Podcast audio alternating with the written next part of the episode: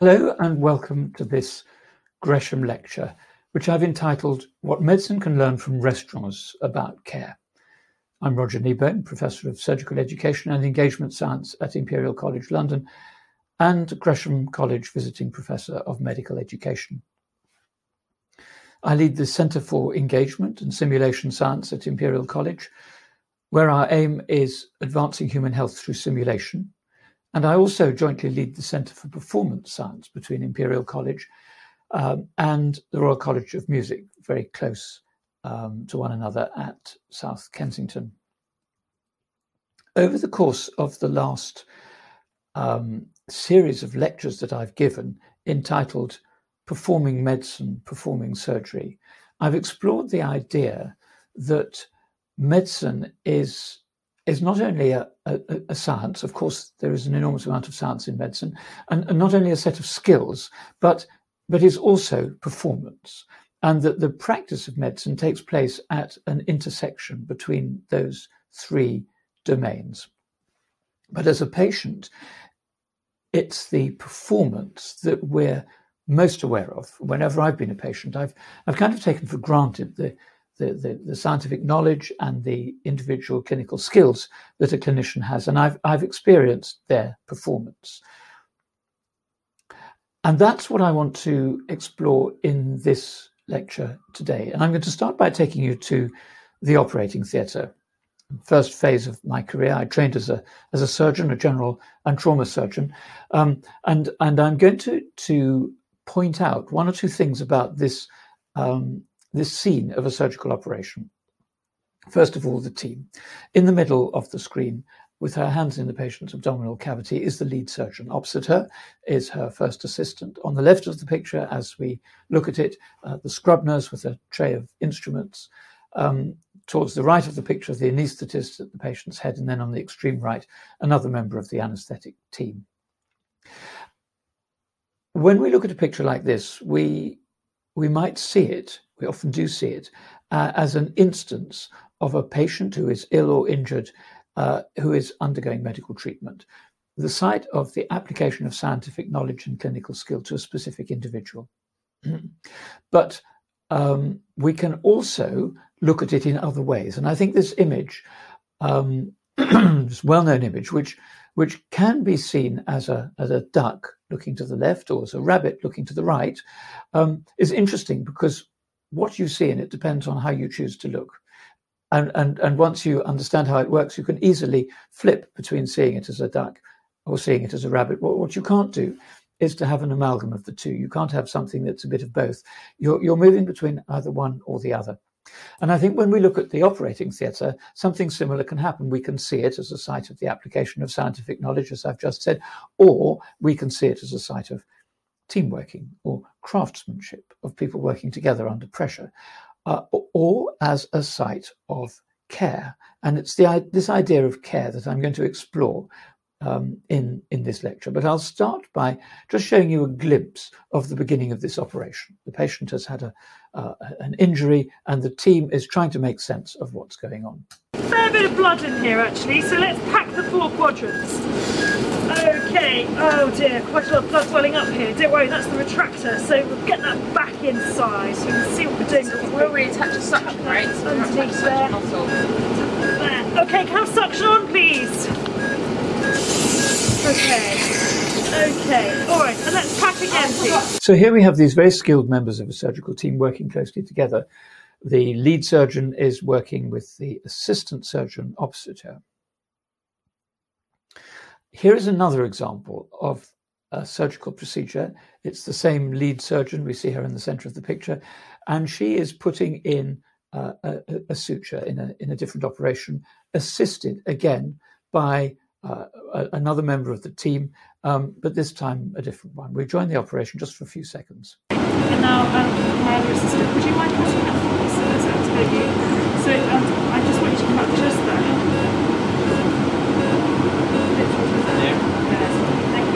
Perfect. Right, Giles. Over to you. Do you want to get on? So here we see something that uh, happens in operating theatres all the time. A surgeon ties a, knot in a structure uh, and the assistant cuts that knot with a pair of scissors. The difference here is that the first assistant is not clinically trained. In fact, has never been in an operating theatre before. This is Jonny Lake, who was at that time the head chef of the Fat Duck restaurant in Bray. Well known restaurant just outside London with three Michelin stars. It was established by the chef Heston Blumenthal a number of years ago. And I first started working with the team from the Fat Duck a number of years ago after being introduced by Professor Barry Smith, Professor of, um, of Philosophy at the Institute of Advanced Study in London. This collaboration with the Fat Duck team began when they came up to London to spend some time uh, with me and my colleagues in, in the research group that we run. Um, and there we invited them to take part in that operation, which, just to reassure you, was not a real operation. It was actually a simulated operation, as indeed was the first one I showed you, a realistic simulation of what goes on in the world of the operating theatre, but without, of course, any danger to, to a real patient. Um, after the Fat Duck team had, had, come to experience some aspects of surgery, they invited uh, some of my colleagues and me to go down to their restaurant and see what happened behind the scenes. And when we first got there, I, I knew very little about about restaurants, and and my idea was that there would be there would be interesting similarities between the world of surgery and what goes on in the kitchen, and indeed, um, and indeed there were. There were similarities in the way people work very closely together doing very precise things under under pressure, very often having to negotiate uh, hot surfaces and sharp instruments, dealing with um, with with uh, ingredients and producing dishes of extraordinary consistency and precision in the kitchen out of view. And then those dishes were were, were taken out by the front of house, house staff um, through a connecting area called the pass into the restaurant where the diners sat. And I realized after after watching this for a while that, that actually perhaps even more interesting than what goes on in the kitchen is what goes on in the in the dining space itself. And Dimitri Bellos, the front of house manager, whom we see here with his back to us, briefing his team just before the afternoon service begins, um, is acutely aware of the need to um, ensure that each diner's experience is as good as it can possibly be. And when we started talking about this, it it, it made me realize that, that that we are both of us concerned with looking after people, whether that's patients or diners. We're concerned, in a word, with care. So that led to a, uh, a, a, project, a simulation based project with members of the general public, which we called Let Me Take Care of You, whose idea was to explore how dining and surgery could shed a light on one another's practices. We set up two simulations in various places around the country. Uh, the first one invited people to come and take part in uh, a, a, representation of coming to register for a day case operation, surgical operation to take place later that day. Uh, and here are members of the public um, going the play, playing the role of somebody about to have an operation, although of course they didn't actually have an operation. And then uh, alongside that, a simulation of uh, of a restaurant where uh, members of the public would come and, and, and sit down and be presented with a menu. They wouldn't actually be uh, presented with, with food, but they would go through the initial stages of entering a restaurant and being looked after by the restaurant staff. And here's a brief glimpse of, of what we were doing. Um, you will find that, that the allergens are. So I spent some time at the very high-end restaurant, the Fat Duck restaurant in Bray which is a three Michelin star restaurant, very famous. It is not only known for its very amazing food, but their really dedicated focus on customer experience. So we wanted to know what is that customer experience that they deliver? What is care in a three Michelin star restaurant? And can we learn anything from it? I also did some observations in a major trauma hospital in London, and I also observed very excellent care over there. Now it's a very different environment, of course, but they also do very good looking after people. But clearly, it's a very different setting. But it's all underpinned by care. Now, we know, for instance, from the restaurant industry that if the food is great but the service is bad, it's not really a great experience. So, we want you to experience today some of the principles of care that we distilled from those observations. Fernando Imran. So this um, this collaboration allowed us to to start exploring areas of intersection between the world of medicine and the the, the, the world of the restaurant and fine dining. And at about that time, um, I was fortunate enough to meet Joseph Youssef, the um, founder and chef patron of Kitchen Theory in North London.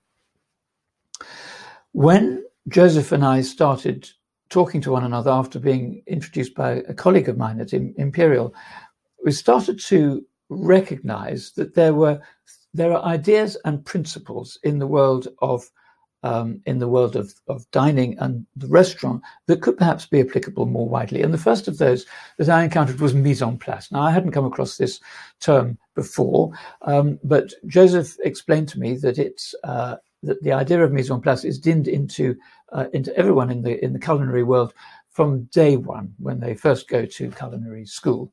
The idea of being systematic and ordered and uh, having a, a, system which allows you to know uh, where all the ingredients and the implements and the tools that you're using where they are, uh, but also a bigger picture of how the system you're in works, how your part feeds into what other people are doing and how you must be able to lay your hands on things that you've prepared earlier, often quite a long time earlier, and, and in a word, be systematic. And although I hadn't come across this term before, I, I, I realized then that, of course, there is something very similar in the world of medicine, in the world of surgery, particularly um, in every operation. As I pointed out at the beginning, there is uh, a, the scrub team uh, a scrub nurse, very often more than one, uh, whose job it is to keep track of instruments and materials, swabs, sutures, make sure that everything that's used comes out safely, uh, if if it should, um, and and keep a track of things and be able to be able to put their hands on on things that are needed instantly and then put them back in the proper place. But but soon I realized that this is a principle that you see much more widely than that. So here is a, here is a, um, a wood carver at the City and Guilds of London Art School. And here are her instruments, her chisels, her wood carving instruments laid out in a way that to me is very similar to what we saw in the operating theatre. Katharine Coleman is a, a glass engraver, uh, and at her workbench here in front of a, a, a lathe, we can see that on the right there, there is a rack of grinding wheels and tools that she's able to reach out, put into her lathe, and then put back almost without looking. And another example, the workshop of the late Stephen Gottlieb, very distinguished lute maker. And we see him here surrounded by, again, an orderly array of objects and instruments and tools that allow him to put his hand on whatever he needs when he needs it. So we, some colleagues and I, began to explore this idea of mise en place at Kitchen Theory with Joseph, whom you'll meet later, um, to to explore the idea that mise en place might play out in other areas of expert practice. Joseph invited me, uh, one of my colleagues who's a nursing scientist from Switzerland, and two other expert colleagues, one Beatrice a domiciliary wound care nurse from Bern in Switzerland, and the other, Kirsty Flower, a, molecular biologist from Imperial College, to explore the areas of possible common ground. And we started off with Joseph inviting us to see his um, his kitchen theory premises and explain to us a bit about what he means by mise en place. So here we are in his kitchen, uh, the number of work surfaces, storage capacity, of course. And to begin with, he demonstrated what he means by mise en place by showing us how he prepares a fish. First of all, um, meticulous attention to cleanliness and uh, having everything organized so that um, so that different functions are kept in different places. The instruments, the tools that he uses, the space he has for uh, throwing away um, skin and scales in this case, uh, while making sure that the parts that need to be clean remain clean. So after discussing his approach with the members of the group, we then took it in turns to demonstrate other areas of practice. So Beatrice Kaiser, who is the domiciliary wound care nurse I mentioned, spends much of her time treating and dressing people's wounds at home. Some of them might be leg ulcers in elderly patients, say, or people with vascular disease, sometimes people who've had injured, injuries, sometimes people who've had infected um, in needle tracks. She, many of her patients are drug users, for example, uh, and so she has to deal with whatever she finds when she goes to see somebody at their home. She has to um, she has to, to work out how to create a, a system in the moment for ensuring that the things that need to be kept clean and sterile are kept clean and sterile, and she's able to distinguish one from the other. And here we see her laying out a, a sterile blue towel on the table so that she has a space in which she can bring other um, other pieces of equipment to bear as she is working around that individual patient. Kirsty Flower uh, is a postdoctoral molecular biologist, an epigeneticist from uh, at Imperial College London, and here she is describing the kind of work she does in her laboratory workspace. She's showing the um, some of the equipment and the apparatus that she needs. Uh, in this case, she'll be doing some pipetting, um, and she she pointed out something interesting while she was demonstrating this, which was that when she learnt to do these laboratory procedures, she followed the setup that, had been prescribed by her mentor. Uh, and it wasn't for quite a long time that she recognized that she was encountering problems with this. And it turned out that her mentor was right handed. She herself is left handed, as we see here. And, and it took her a while before she realized that she had the ability to organize and reorganize her workspace so that it allowed her to work in the way that was most convenient for her. So there's something about uh, mise en place as a, a, as a, a means of of developing a way of working that is effective for you, whoever you are. So at the end of that discussion, um, Joseph and his partner Lulu here showed how they um, how they bring all this together to create, in this case, a, a dish where that fish that we saw being prepared um, comes to life in the in the context of uh, of a, a, a, dish for a restaurant diner. A while later, I um, led a symposium at Imperial College London, which I called The Art of Performing Science, where we brought together 65 or 70 different people to sit at tables for the, for the day, explaining to one another the things that they do with their hands. And this brought together, it brought out other principles, rather like the mise en place, um, but in this case about the use of tools. And we see here at this table with his back to us, right of the picture, is Derek Frampton, a taxidermist. In front of him is a magpie that he's been um, that he's been working on. On the left of the picture, Charlotte uh, was at the time the statue conservator at the Victoria and Albert Museum. A number of other people at the table uh, have brought objects and instruments and tools that they use in the course of their work. And I think you can see that there is a lot of common ground between these these instruments. They use forceps and tweezers, all kinds of things that that actually uh, is often quite difficult to tell which ones came from which expert. And by this process of of uh, discussion and exploration, we were able to tease out points of common contact. So here's Joseph, the chef, on his uh, on his right, to the left of the picture, we have an orthopedic surgeon with her back to us. Is a is the frame conservator from the National Gallery and a number of other experts around the table. And through this process of discussion, we are able, we have been able to identify points of similarity, points of connection. And in the second part of this lecture, Joseph and I will be doing exactly that, exploring some of the points that we've found um, overlap or coincide between our areas of expert practice. Now, just before I finish, I'll mention another project that uh, that Joseph and I and um, one of my colleagues at Imperial, Professor Alan Spivey, Professor of Synthetic Chemistry, have developed together. It's called the Chemical Kitchen. The idea here is deliberately to cross boundaries. Undergraduate students who come to Imperial to study chemistry uh, have very high school grades in A levels, but they haven't always had a lot of experience in doing laboratory work when they've been at school.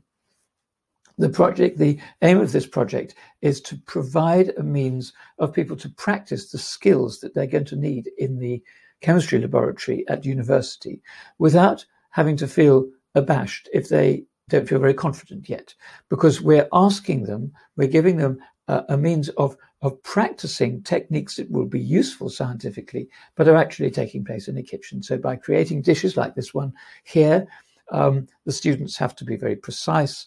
They have to measure things and weigh things very accurately. They have to do things consistently. It's the same way every time. They have to keep uh, meticulous records. They have to do all kinds of things that resonate with the chemistry laboratory, even though they're making um, a dish like this one here. So, in the next part of this lecture, Joseph and I are going to explore some of these ideas that I think lie at the heart of his practice as a chef and my practice as a clinician, namely care for other people. So at this point, I'm going to stop this introductory lecture and I'm going to introduce to you uh, the chef, patron, and founder of Kitchen Theory, Joseph Youssef. So, Joseph, maybe I can maybe I can start by asking you just to say a bit about yourself and the, the kind of work you do and, and, and how you got there. So, I am the founder and chef patron of Kitchen Theory. Uh, my background is as a chef uh, I worked for many, many years in some great restaurants in London. In your presentation earlier, you showed the Fat Duck. That was somewhere that I'd done a placement in um, about over 10 years ago. But aside from that, I'd worked in Michelin star restaurants like de Rose and at the Dorchester. Um, I'd always, I guess, been fascinated with um, the science scientific kind of aspects of cooking or, or uh, the broader idea of um, kind of gastronomy.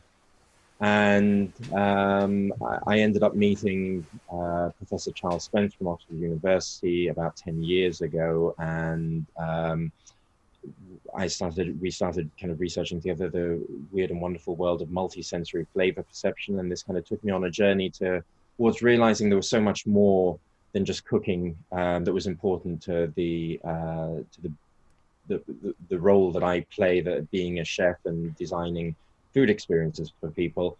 And um, about eight years or, or, seven years ago, we started Kitchen Theory, and we're an experimental design studio. So we design multisensory experience, food experiences for um, big brands, and uh, it could be anything from car brands like Audi or Siemens, or Audi, uh, or it could be electronics brands like Siemens or Samsung. And we design experiences um, uh, that are immersive and engaging and uh, kind of uh, engage people on every sensory level. Aside from that, we host our chef's table, and um, that's where we bring people into our design studio and we host them for the evening with 10 courses. It's 12 guests, so it's quite immersive and intimate as an experience. And there's projection mapping on the table, and we work with audio designers and artists and um, all sorts of collaborators, including uh, psychologists and uh, so on, to design the experience. So, Joseph, it sounds, sounds from what you're saying as if as if the nearest thing you you get to a, a, sort of what people would recognize as a as a restaurant experience. Is, is your chef's table where you you have people and, and, and they come and they, they come for the evening and they have a series of dishes put put in front of them but not just not just sort of set down. You're you're you're, you're kind of it sounds like almost telling a story. Yeah so you know uh, without it sounding too trite we like to take our guests on a journey um, and to do that because it's 12 guests uh, they, they, all dine at the same time at a shared table. Uh, in some cases, it's groups of friends and family that know each other, but in some cases, it can be um, you know uh, uh six different couples or so. Um, the each of the dishes is really designed based on research or work or stories or ideas that we find interesting around our work, research, and gastronomy. So that could range from Mexican mythology, because of my personal love of Mexican cuisine and culture, and having uh, traveled over there. And uh, we'd worked with the Mexican embassy in 2015 on a project. And so that has left a kind of indelible mark. Similar uh, experiences with, let's say, traveling to Japan, but then some dishes can be all about um, uh, engage about uh, experimental psychology, or can be about um, uh, the stories behind the ingredients and um, uh, foods or techniques that we use in the kitchen. So, so, so this is about this is about creating an experience. It, it sounds as if you're you're focusing on what is experienced by the people who come and sit at the table. It's not just the food on its plate and the processes that go into creating a dish. It's how that dish is, is perceived. Is, is, is that fair to say? Yeah, so, you know, a lot of this story starts with, we kind of started with multisensory flavor perception. Uh, that was where it's all about, not so much about the food as much as how you perceive the food, your relationship with the food, the, the sensory relationship that you have. So, in terms of the things that you smell, see, touch, hear, how all of these elements, like even sound, it's not really considered. You know, if you think about flavor traditionally, it's all about taste and smell, your chemical senses. We believe it really takes all five of your senses to come together in a congruent fashion for you to really appreciate an experience of uh, any food experience. So, um, things like the sound of crunching, um, the sound of the ambient sounds around you. Uh, we've found that all these things can actually have an influence on your overall appreciation, uh, judgments, expectations, um, and likes and dislikes of food.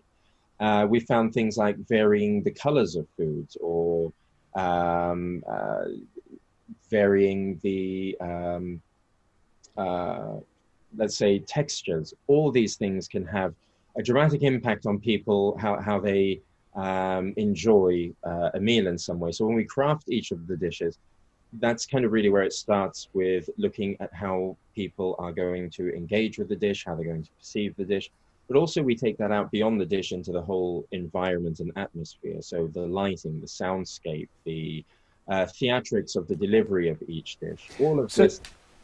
Yeah, no, sorry. So, uh, uh, interrupted, but I was thinking, Joseph. So, so, so there is a certain amount that that you can that you can kind of uh, design mm-hmm. in terms of what you've just been talking about with the the, the, the, different senses and the and the crunch and the and the lighting and the story and, and, and what you do. But but there is stuff presumably that you can't control because a lot of that will depend on who happens to be sitting next to whom and and how they feel that day and and a whole lot of sort of human things. Um, and, the, and, the, reason I'm asking about this is that I'm thinking about parallels between your world and, and my world of, of, of medicine and clinical care. But, but, but but you're, you're obviously very much aware of the importance of uh, of the context and the group and, and the sort of social dynamics of what's going on, as well as what comes out of the kitchen. Um, and I, I, I, suppose then, as the as the sort of founder and leader of of kitchen theory, you're having to having to constantly monitor how people are responding say a bit, a bit about that because that too has parallels, I think. With yeah, with, I, I, would say you're right. A lot of these things are out of our control, but that doesn't mean that we don't give them thought and try to um, orchestrate the best possible sensory environment that will. So. I give you an example. As you know, when people walk in, uh, w- w- our studio is quite difficult to find, and we know that people, um, and we've kind of done this partially on purpose. So we, we didn't want the kind of shop front. Um, by the time people come and you you bring them up to the studio, which is on the third floor, there's an element of let's say they're not exactly quite sure what the experience is about, especially people who haven't booked or have come as guests or uh, you know they they've come as someone else's guest or whatever it may be.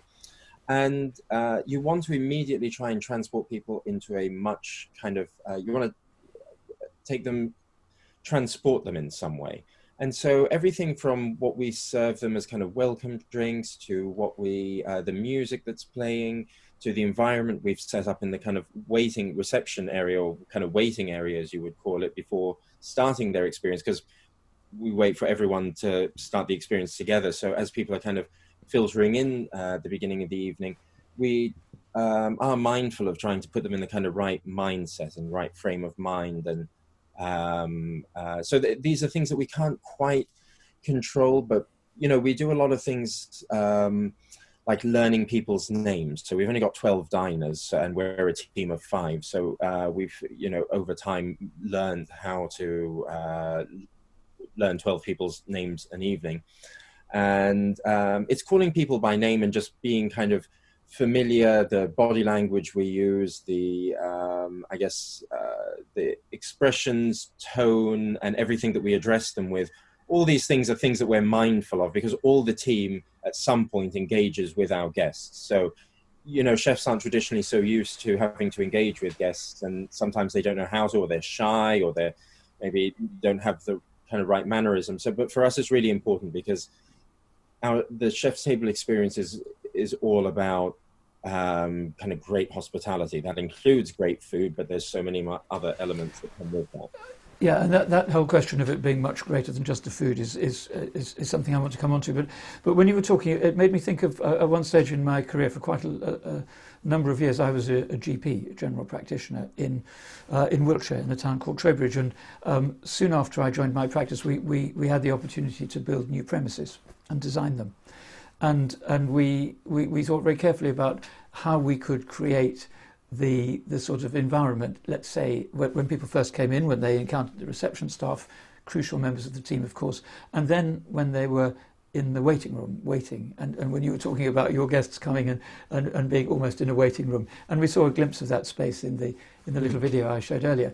Um, I think there's something it's it's easy to overlook, isn't it? I think the importance to a patient or a diner of those bits that perhaps the chef or the GP d- doesn't see as central or, or, or, isn't aware of necessarily, but, but, but those parts of the experience are really important in setting the, setting the expectations and setting the, the sort of right atmosphere, I suppose. Um, yeah, yeah. So, so, I think a lot of it comes down to as well. So I, I you know, um, I, I, they say we live in an experience economy, and I think people do generally um, expect a lot more from experiences and a lot more uh, care and attention paid to detail, uh, and that goes an awful long way with people. And uh, whether it's in a in a in a surgery where you're in a um, waiting room, or whether it's going for dinner, the devil in the detail and the little things that you can do to um, either engage people, make them feel at ease, or whatever it may be. I think that goes an awful uh, long way with people in terms of you can have a um, a great meal, but if the waiter at the end doesn't kind of smile and thank you for coming, or doesn't, it's those little finishing. You know, sometimes you're walking out of a restaurant, and all the team will be like, "Oh, thanks," you know, come again. It's those little things that they don't necessarily have to do these things, but it, it, it does leave an impression on people. And and so so part of your part of your work then, I, I imagine, must be trying to work out not only how that should be done, but how to how to train or, or help other people to, to be aware of those things and to become expert in them. Because uh, I guess you could have people who are extremely good at creating dishes in the kitchen but aren't necessarily um, so sensitive to, to picking up signals around the table. I, I, don't know how it would work quite, but it seems to me that, they, that there must be parallels there too. Yeah, well, it's something that, um, I mean, at various times we've trained in the same way you would theatre. There's a lot of timing with our menu and in terms of the sequence of service and um, uh, rehearsing for doing things like introducing the cocktail or introducing the dishes, the transition between projections on the table, the transitions in lighting, all these kind of things. It is quite, there's a, there has to be quite a degree of accuracy. Otherwise, you know, if the wrong projection comes on the table for the wrong dish or the wrong music, or you break that that dream for a moment for people. You you bring them to reality when those mistakes happen, and you don't want that to happen. You you you want them, at our table at least, you're taking them this them on this journey, and the moment you um, kind of hit a speed bump or you jolt back to reality, that breaks the um, experience for them, and so there's a lot of rehearsal that goes with that. So I was going to ask you about that rehearsal because it sounds from what you're saying as if that, that apparently spontaneous, natural um, flow of events is actually highly designed and and practiced and rehearsed. mm. and it it seems spontaneously, but actually there's a lot of preparation, but but that lies beneath it. Yeah, and like any good theatre team, let's say, or, or, ensemble, you you get better as time goes on. And um, what's interesting is when we do a new menu, or when we have, um, let's say, you know, a new team member join, or something kind of like some one of those kind of variables uh, changes in some way, you'll notice that it affects the time in which we deliver the experience. So when we have new dishes on the menu, we'll tend to take anywhere between 15 to 20 minutes longer in delivering our experience. And that's just because we're, we're getting kind of used to it. But then what will happen is we'll start kind of, again, um, kind of tightening it up, tightening it up, tightening it up. And it's a const, it's, it's a learning thing. So I will, throughout service, take notes that I share with my team. Because one thing I realized that I hated in kitchens was feedback in kitchens is extremely direct that's where you get the fiery tempers, you get the, lot of angry chefs and shouting. And some people like that drama, and some people enjoy that life. That's not really for my team or I. Um, I what I realized was you can get angry with someone about the sauce isn't thick enough, let's say, for this dish, and you can make a point of it there and then in the kitchen. And but it's much better to actually kind of sit down and address these things um, afterwards and uh, kind of take notes and review after each service with the team. It's that constantly reviewing and improving and reviewing and improving and it's constant it's a constant process of uh, tweaking the process as well so, so this is a, it sounds a bit like um, the approaches that a theatre director might take say or, or an orchestral conductor somebody who's who's who's who's aware of the whole thing but isn't interfering at every moment is is sort of taking mental notes and then giving feedback afterwards when when people have stopped doing it and are able to think about what they've done. Yeah, that's a very good way of putting it. Yeah, um, I, I, do think that's one of the big problems in kitchens with uh, people work long hours under stress, and um, you know sometimes mistakes are human, right? And they they happen. Um, I, I think the the the one thing that is always important with me for me with that is the reason for keeping notes about these things as well as you start to see what are systematic kind of issues that you have that is it that we're not giving ourselves enough time is it that we're expect you know is it that we simply don't have uh, the resources to achieve what and then you know where the shortfalls are in some oh so way. you so you mean if, if you notice things going wrong they it might just be not not just that one thing they might be symptoms of a of a deeper uh, problem or an issue or something that needs to be addressed systematically. Yeah. Yeah, no, that's very interesting. So, so uh, as, as, I said at the beginning, when, when I first started, I first encountered people from the Fat Duck, and then you and I started having conversations, um, I think at first I saw the similarities between our worlds as being at a, a rather sort of detailed level. You know, what happens in the kitchen with sharp knives and people working very close together under pressure in, in, in, um, you know, stressful circumstances. And from my own experience in, in the operating theatre, say, where in, in some ways there are, there are clear similarities. But actually, the more I started uh, to have these conversations, the more I realized that, that a particularly interesting thing was, was not so much the practices and the, the individual procedures that we each did, but the, I suppose, our sense of the purpose of, of the work. What, what was our work for? And when I started to boil it down in my own experience, uh, it seems to me that, that caring for other people is what it's all about. I mean, there's a whole lot of knowledge you have to have and particular skills and particular procedures, but actually those are those are really the means of expressing something, which is putting somebody else at the centre of the of the picture and trying to do something that will help somebody who has a problem. And, and when you and I started talking about it, we, we began to explore the idea of, of care as, as a, a, principle that, that, that, that, we both felt was important in our very different worlds. Do you want to say yeah. a bit about how that might play out in, in your world of the, of the restaurant? So um, I, I, I'm fascinated and have been for years by this idea of kind of user-centered design. So rather than us designing an experience that we think our guests are going to enjoy, we put that from the guest perspective and think, right, what are they going to experience and what will delight them? What will they enjoy? And uh, that's difficult to do as well because uh, in any restaurant and even in our uh, experience at the chef's table, it's um, you get quite a broad variety of people. So it's not trying to kind of necessarily um, uh, please one type of guest, but it's really about looking for us at how um, you know for, you said it yourself having that shared kind of goal and for our team you know you'll get the guests are the one that pay our bills right i mean the fact that they come to the table allows us to do what we do and so it's really important i remember working at the uh, one of the big hotels in central london and we had a, uh, a burger on the menu um, that was at about I think 35 pounds in. Uh, and I remember one of the team when I was running the kitchen there. One of the team came up with uh, this burger that just looked substandard uh, for whatever reason it was, and the point was trying to explain look, someone is paying £35 for this. Now, can you imagine paying £35 for this? And obviously, I would say, well, no, I wouldn't. And they said, well, look, why do you expect them to? Just because you are, you're assuming they have more money because they're staying in a place like this, and you think that some, serving them something substandard is okay, whereas it isn't.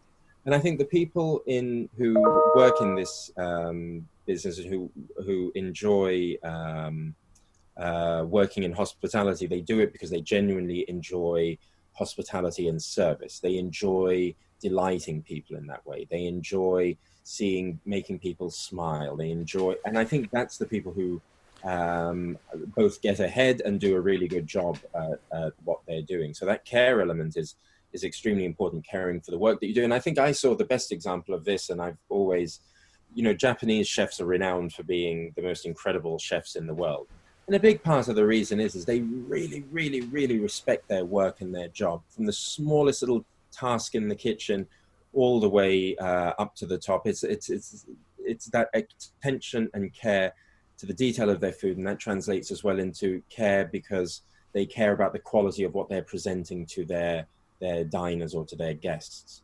And I think that's another thing. It's even in the language that we use. Uh, our team will always call, we'll never call people customers, we'll always call them guests there are certain things like that that you know they're, they're our guest they're not our customer because customer sounds very kind of transactional it does sound transactional doesn't it? and i think this, this idea of guests i mean it, it sort of it, it it opens up the whole area of hospitality in that more in that deeper sense i don't mean in the sense of the of the hospitality industry as opposed to the automotive yeah. industry but hospitality as a as a principle and that principle of of generosity and of welcoming people into your space, essentially, I suppose, into your home, really, although um, it, it, it, it, obviously it, it, comes out in different ways according to what sort of what sort of restaurants say I suppose people are, are, are, running. But but nevertheless that there is that sense. And you I think you alluded to it when you, you said that these 12 people at your chef's table would come along and they'd, they'd all stand around and they'd have drinks and things until everybody had arrived.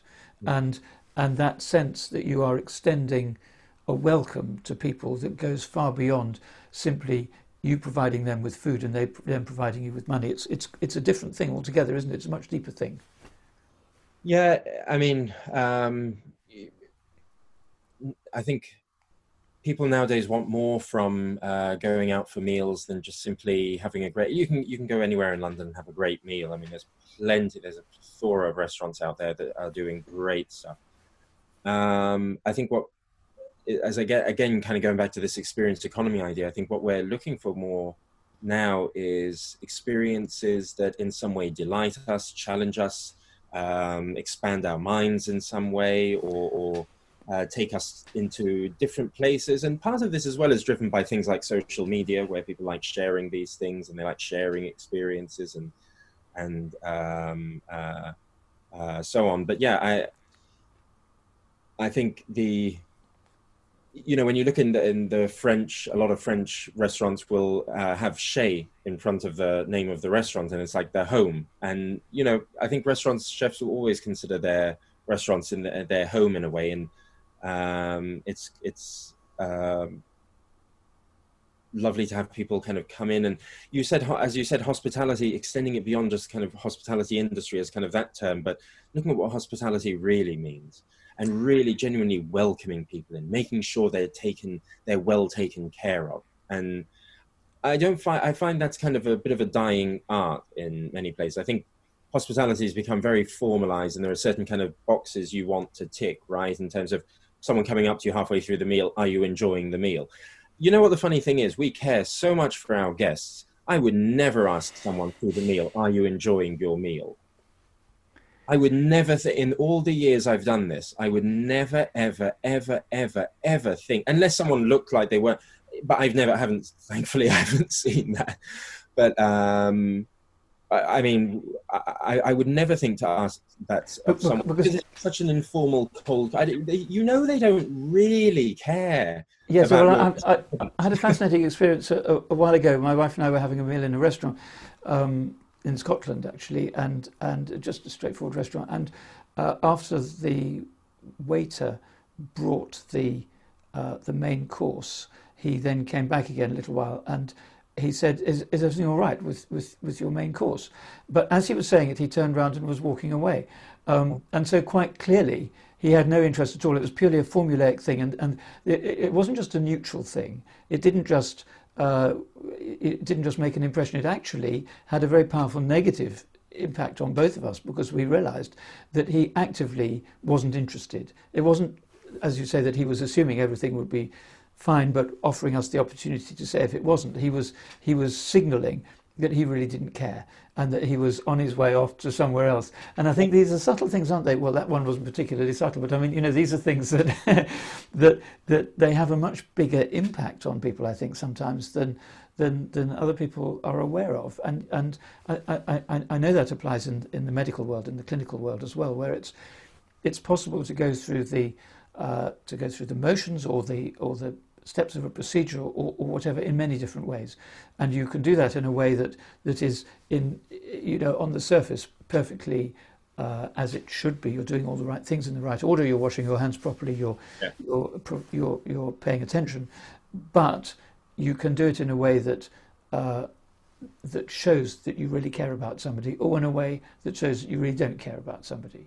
Yeah. And I think that word care, I mean, it comes out in, in in other words, doesn't it? You know, curating an experience, yeah. um, for example, I think is very much a question of of taking uh, taking a broader responsibility for doing whatever you can to make sure that that person's experience is as good as possible to be, and, and obviously the, the purpose of the experience is very different in a restaurant from in hospital or, or a, a GP surgery. But nonetheless, I think there are a lot of common points of um, similarity. Yeah, and I think um, look, care is care, and hospitality is hospitality, and we're humans. And I think there's a lot of the same things, like even just walking in somewhere. You know, again, there are things that are kind of systemized in restaurants like someone walks in and they kind of you know people will smile to greet you you're expected to kind of do that if you're um, a host up front um, at the uh, at the entrance i guess in medicine i don't know is it is it considered is that considered something that people sh- is that expected when you walk in? Is that considered something that people are trained in? I mean, uh, uh, I mean, I, I, who's sitting in the reception? Yeah, yes, to, to to a greater or lesser extent. I mean, I think it happens. It happens differently in different contexts. I mean, I think people. I think it's always possible to do that, and I think when you talk to people, and, and certainly from my own experience when I've been a patient, when that happens, it makes a, it has a very powerful impact and it is really much, much more influential, I think, in setting the tone for what happens next than um, than professionals sometimes give it credit for. And I think particularly when there's a lot of stuff going on and there are difficult things happening all around, that's one of the things that is it's easy almost to forget how important, how powerful is the impression that somebody receives from uh, f- from the interactions that they have. And I think it's uh, one of the things I've learned from these collaborations with, with people in fine dining particularly is is how important it is to not not only to to pay attention to other people but make it evident that you are and to pick up and respond to the often very subtle signals especially at the beginning of an encounter that give you a clue to people's state of mind and, and allow you to do very often the small but important things that will help to make them feel comfortable or to make them feel welcome or to make them feel less anxious or whatever it might be to, depending on, on, the, on the context. But I think you, you know that, that, that awareness and that paying attention to other people and responding I think is a really important thing. I think in restaurants that kind of stuff is um, expected. And as I said, that's why it seems quite contrived at times. The way it's uh, it just you feel in some places that people really are just going through the motions um, with it. I think in a lot of fine dining uh, over the years, things have changed because it was, let's say, you know, um, you could maybe say even up to 15 years or so ago. And there are still some places to till now that that will do this, but where it's all quite stiff waiters and um, they even their body language is quite stiff and the um, service is quite cold and formal in some way because it's giving this impression of maybe being this fine dining temple or um, but you know i think of i meet a lot of people who have been uh, you know been some of the most incredible restaurants um, in the world.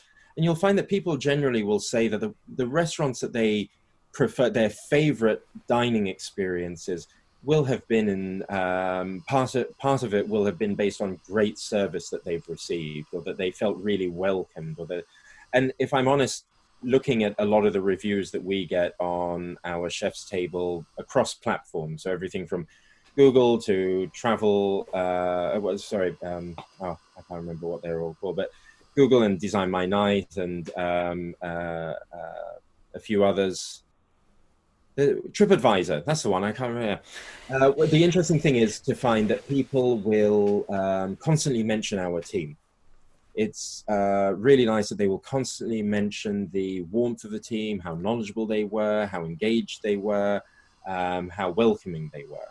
And I think that, that has interesting parallels because I mean, it sounds as if they're, they're, they're not saying, saying so much about you know the, the, the seasoning in this dish or, the, or whatever it is. Although of course I'm, I'm sure that's important, but it's it's how the experience makes them feel. And, and in the medical world, I think it's about how the experience makes them feel because very often people aren't able to judge the other stuff very much. I mean, they, they often, if they're having operations, often they're under anaesthetic. They don't they, they don't have any awareness at all of what's been going on, or they, they don't really they're not in a position to, to judge fine points of technique or, or whatever. But what they are absolutely able to judge is how the people they encounter make them feel.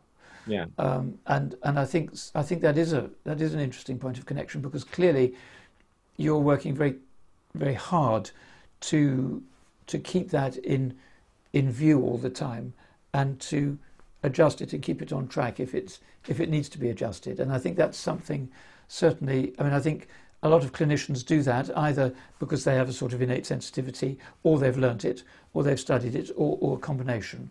But I think there is also room for improvement, and I think that, and I, am quite sure there is in it, not all restaurants will be the same either. Um, but but there are. I think there are things you can do right from the beginning, and, and one of the things I just wanted to touch on was that sense of apprehension. I mean, when people come to um, to hospitals or, or, or, to GPs or whatever, they're, they're often anxious because they don't know what's wrong or, or think there might be something serious, and indeed, of course, sometimes there is. Um, but but a lot of the sort of initial um, part of the relationship, I think, is is learning how to put people at their ease and and give them the confidence that they're in safe hands and will be listened to and and it'll be a sort of partnership. And I, I, I imagine that when people come to to sort of high end restaurants, they, they might also have a sense of apprehension. And, yeah, well, and it's stiffness. interesting actually. Yeah, there, there is. Um, you know, some people because look, you've got to remember that a lot of people who are going to fine dining um, experiences, they aren't all necessarily you know millionaires who are dining out like this all the time. A lot of people are coming for special occasions. They're coming because they've seen this chef on social media or on TV and they're really excited by it. And there, there's a certain nervousness that comes with that. And you say, well, that seems ridiculous. Yeah, it might, it might seem ridiculous, but you know, when you walk into places like Claridge's and if, um, you know, you're not used to frequenting these places on a, on a um, regular basis, they can be quite overwhelming. The doormen, the people kind of welcoming and greeting you and taking you through. You know, I think we've all um, experienced at some point, like I remember going for dinner with my wife. I can't.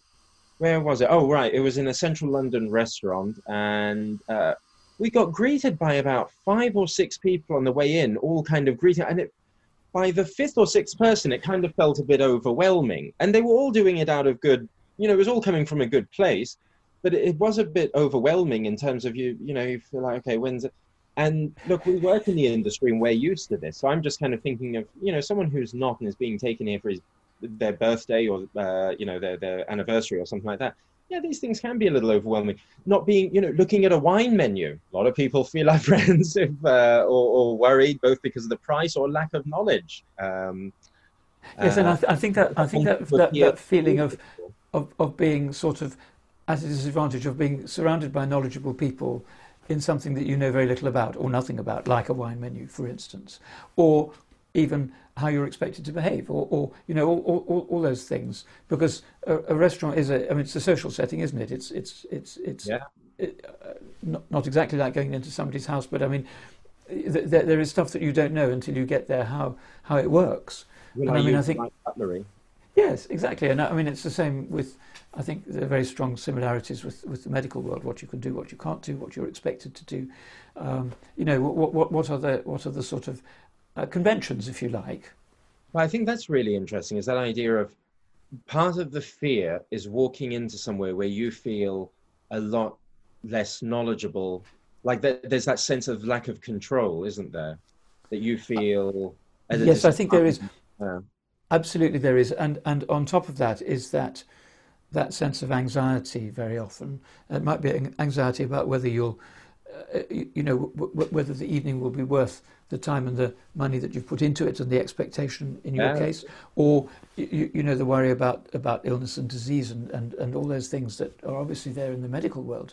But I think that that sort of undertow of, of anxiety is a really important one for professionals in both our areas to be aware of and to try and do what we can to acknowledge and and and sort of help people um, uh, uh, mitigate it and reduce it as much as possible. I think a big part of what's helped us with being so aware of this as well is really does boil down to the kind of broad range of disciplines that we work with. So, you know, I can think of um, people like Afroditi Krassa, who's an interior designer and actually has designed um, things like uh, Heston's Perfectionist and uh, Heathrow or all the Itsu um, outlets. And, you know, it, it, she has a very kind of uh, interesting perspective and understanding on how space should work in terms of putting people at ease and uh, um, how hospital because you know hospitality is one thing but having the right space to conduct that within is also mm. really can can add so much to an experience as well um, and I think working with people like Professor Spence from Oxford University, who's an experimental psychologist, and I think it has been that rich cross-disciplinary influence that has as well really kind of guided us towards having a better and maybe broader understanding of what our guests' experience should be. So everything from our space, the smells within our space, the music. So we work with um, people like Steve Keller, who's a um, audio branding specialist based in the States looking at um, the kind of audio journey that we take people through. We've worked with people on looking at the kind of aromatic journey or scent uh, mapping that we've done on the space. So, you know, there are all these elements that it, it really does come down to as well, having worked with the right people. I, am sure, I'm sure it does. I mean, certainly I found that with, with a number of the collaborations I've developed with people, several of whom have taken part in, in earlier Gresham lectures in my series about, about performing medicine and performing surgery um, a magician, for example, and some puppeteers, and um, uh, uh, a classical improvisational musician. Uh, for, for, for instance, all of these have provided me with different sort of shafts of insight mm. into a world I thought I was, I thought I knew, the world of, of, of, medicine, because by exploring these, these similarities and differences, I think we get different, different perspectives. Um, but in your case, I, I, I, guess the way you're describing your work, this, this, this must be quite unusual because I imagine a lot of people running restaurants, sort of that's more or less what they do. And once they've got a, uh, an approach that works, they it must be tempting to to stick to it. But you're you're it sounds as if you're pushing yourself out into potentially uncomfortable areas where you're much less at ease in order to move things forward.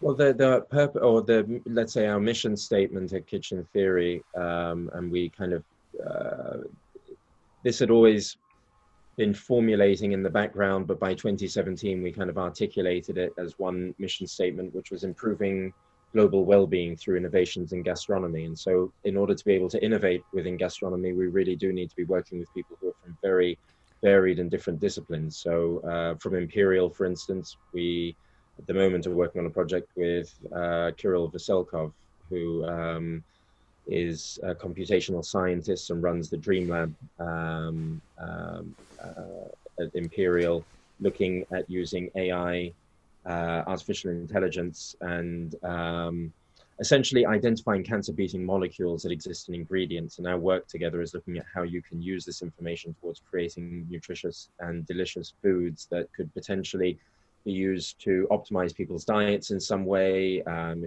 um, uh, we're most interested, I guess, in things like drug food interactions. Um, but it's that kind of work that is very far away from being a chef in a restaurant. And if we were doing that kind of work with Kitchen Theory, we wouldn't have the probably means or a bit or time and resources to be able to focus on these other kinds of projects. So, so uh, Jozef, I, I, suppose just, just in the last couple of minutes, that, that, that brings us back to, to this idea of there being a common, a point of common connection, um, which in our case we've been discussing hospitality and, and, and, and care, because uh, if, if that's clear, then that, that's, that's a sort of constant, even when when the context changes radically, you've talked about different contexts you've explored. At the moment, this is the end of April um, 2020. We're in the middle of the COVID 19 pandemic, which is why we're having this conversation remotely rather than in the same space. But, but for, for both of us, of course, there have been huge upheavals, haven't there, in the, in the medical world? It goes without saying. But I, I imagine in, in your world as well, that, that mean we're having to think differently, perhaps, about how to continue expressing what is most important to us, which I, I think we can agree is, is, is, care for the people we, we look after, and we have a responsibility for the experience they have when they come to us. Um, but how we can maybe think of different ways of, of expressing or conveying that, even when we're in the middle of turbulent times. Yeah, um, I mean, the hospitality industry has been pretty hard hit. Um, I, I, would say we're going to see a lot of changes in the industry um, for people because you know you want to take care of your staff you want to take care of your guests you want to make sure everyone like people aren't going to enjoy an experience if they feel ill at ease at sitting in a restaurant. Um, i think after such an extended period of self-isolation and until there's some kind of a, a vaccine that's widespread i think people will feel perhaps a little ill at ease or a little suspicious of going into restaurants sitting too close to other people. And mm. um, so i think there's going to be all sorts of ways. Like you know there'll be waiters with masks. You'd expect that. Um, you will expect tables maybe being slightly further apart from each other and uh, shorter menus less staff and all these kind of things.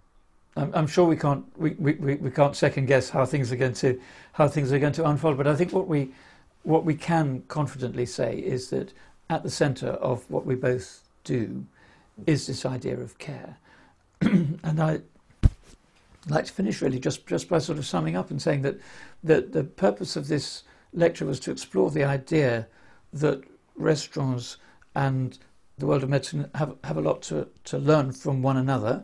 Um, I started off by talking about those, those rather specific things in operating theatres or kitchens or specifics about individual dishes or individual preparation. But, but, but it seems to me from our conversation that what's really coming out is that, is that this idea of hospitality and attending to the experience of somebody else for whom you have some kind of responsibility um, is, is what, what unites us, and that although it's those ideas are expressed in very different ways in our in our two worlds. Perhaps there's more that connects us than we at first supposed.